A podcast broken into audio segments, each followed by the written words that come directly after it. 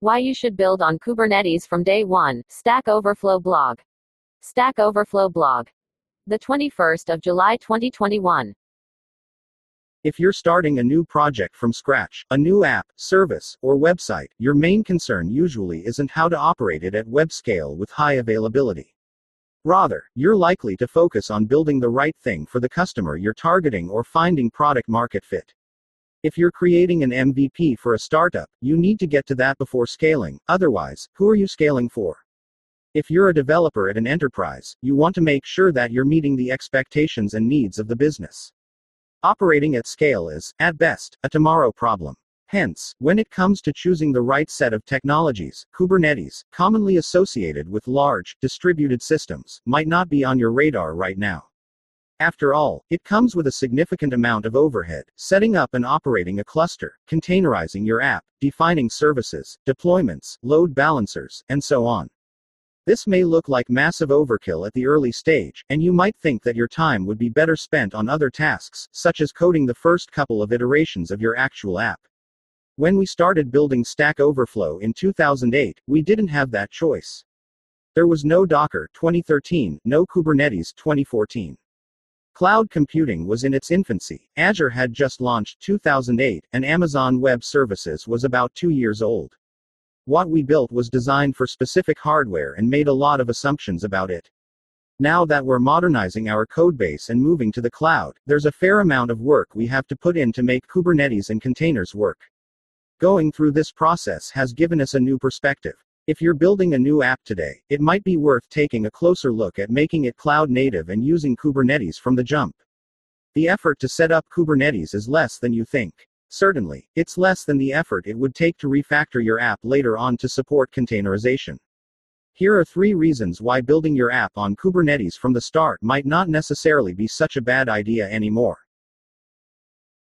Managed Kubernetes does the heavy lifting, at Stack Overflow. When we set up our first in-house Kubernetes cluster a couple of years ago, it took us close to a week to get everything up and running, provision virtual machines, install, configure, configure, configure. Once the cluster was up, there was ongoing maintenance. What we ultimately realized was that Kubernetes was great for us, but we wanted somebody else to run it. Today, managed Kubernetes services such as Amazon's Elastic Kubernetes Service (EKS), Microsoft's Azure Kubernetes Service (AKS), or Google's Google Kubernetes Engine (GKE) allow you to set up your own cluster literally in minutes. For example, in AKS, you can just click a few buttons in the portal and fill out a couple of forms. This is convenient, but you might want to stop short of actually creating the cluster at the end of the workflow. Go through the wizard, but don't click that blue Create button at the end.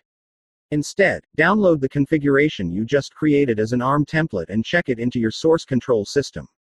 Now you have the best of both worlds ease of use and infrastructure as code IAC.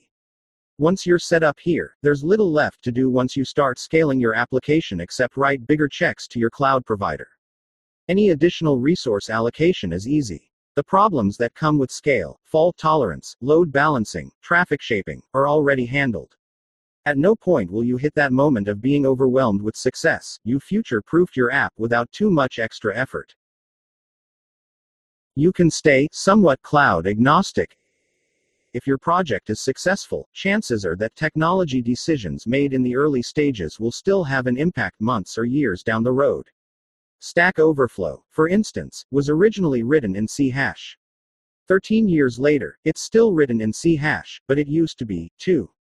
Occasionally someone, ahem, suggests that we rewrite it in Node.js. That's still never happened. The same can be said about dependencies on cloud services. You might build your new app on top of infrastructure as a service IaaS products like Amazon's EC2. Or maybe you're starting to take dependencies on platform as a service PaaS offerings such as Microsoft's Azure SQL. But are you willing to make a long-term commitment to the cloud providers behind them at this stage? If you don't know yet where your journey is going to take you, maybe you'd prefer to stay cloud agnostic for a little longer. Let's get back to infrastructure as code. Throwing a tool such as Terraform into the mix is going to help you with staying cloud agnostic to some degree.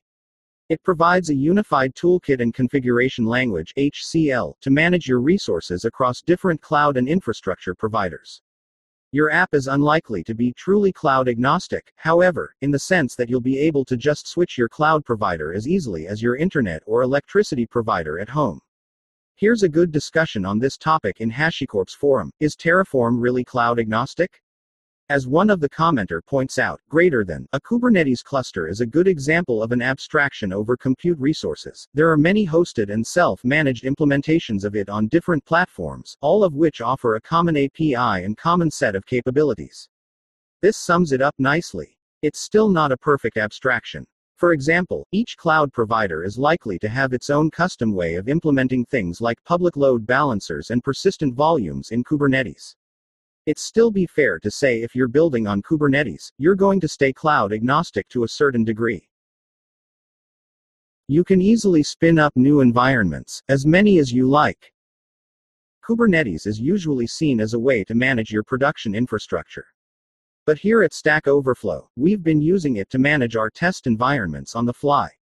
We're using Kubernetes to host what we call PR environments. Every pull request can be run in an isolated test environment at the push of a button, and when we say isolated environment, we mean everything the app itself, with the code changes in the PR branch, with its own dedicated instances of SQL Server, Redis, Elasticsearch, and additional services pieces.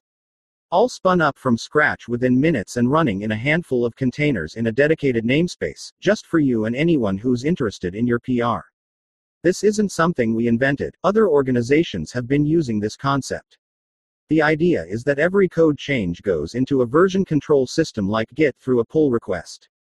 Other developers will review the code, but the code won't tell the whole story. You want to see the code in action. Normally, you'd have to download all the code locally, compile, and run it. That could be simple, but if you're running a large application that draws code from multiple repos or, have mercy, a microservice architecture, then you may run into several hours of debugging. Even better, let's say you've squashed all of the commits for a new feature into a single one and are committing it as a single PR. Send that PR environment to sales or marketing as a single link so that they can preview the feature in action. If your sales team wants to demo the app with specific features or custom builds, send them a PR environment link. You won't have to spend time walking your less technical colleagues through the build process. A lot of groundwork was required to get to this point. First off, running classic.NET Framework in Windows containers wasn't really an avenue we wanted to pursue. It's possible in theory. Windows support has been available in Kubernetes since v1.19, but the Docker Kubernetes ecosystem is really more centered around Linux.